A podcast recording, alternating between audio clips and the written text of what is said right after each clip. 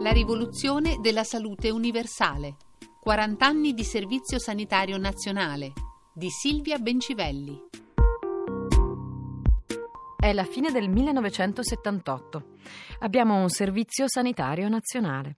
L'articolo 1 della legge che lo ha istituito recita La Repubblica tutela la salute come fondamentale diritto dell'individuo e interesse della collettività mediante il Servizio Sanitario Nazionale. Ricorda qualcosa? È la trasposizione letterale dell'incipit dell'articolo 32 della Costituzione, il che conferisce uno statuto particolare alla legge 833 del 78, cioè 30 anni dopo mette in atto quanto la Costituzione aveva disposto nel 1948.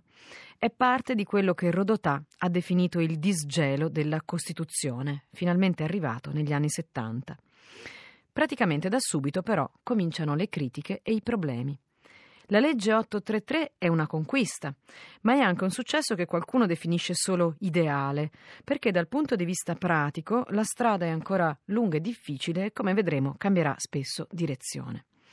Va detto che la legge 833 del 78 è una legge quadro e le leggi quadro, o leggi cornice, sono un tipo di legge che si poteva promulgare fino alla riforma costituzionale del 2001. Sono leggi che contengono i principi generali, poi le regole seguiranno, ci si augura. Quindi effettivamente si sa da subito che l'approvazione della legge non è che l'inizio della storia del Servizio Sanitario Nazionale. Anzi, c'è anche chi dice che questo è un bene perché lascia ampi margini applicativi. Ma non mancano le critiche anche sui contenuti. Per esempio, tra i sindacalisti c'è chi parla addirittura di controriforma perché delude molte aspettative. Per esempio, non si occupa in maniera chiara degli ambienti di lavoro. I medici invece lamentano la riforma senza medici, insomma non sono stati interpellati, non si sono sentiti coinvolti.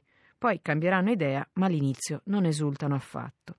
Ma soprattutto il problema generale è che la legge è carente nella definizione delle competenze.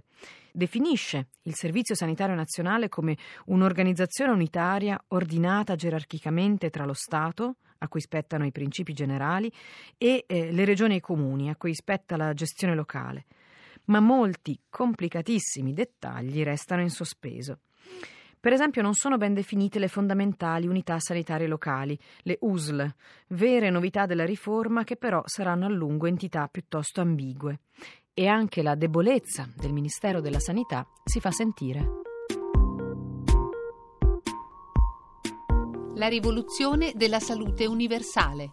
40 anni di servizio sanitario nazionale di Silvia Bencivelli.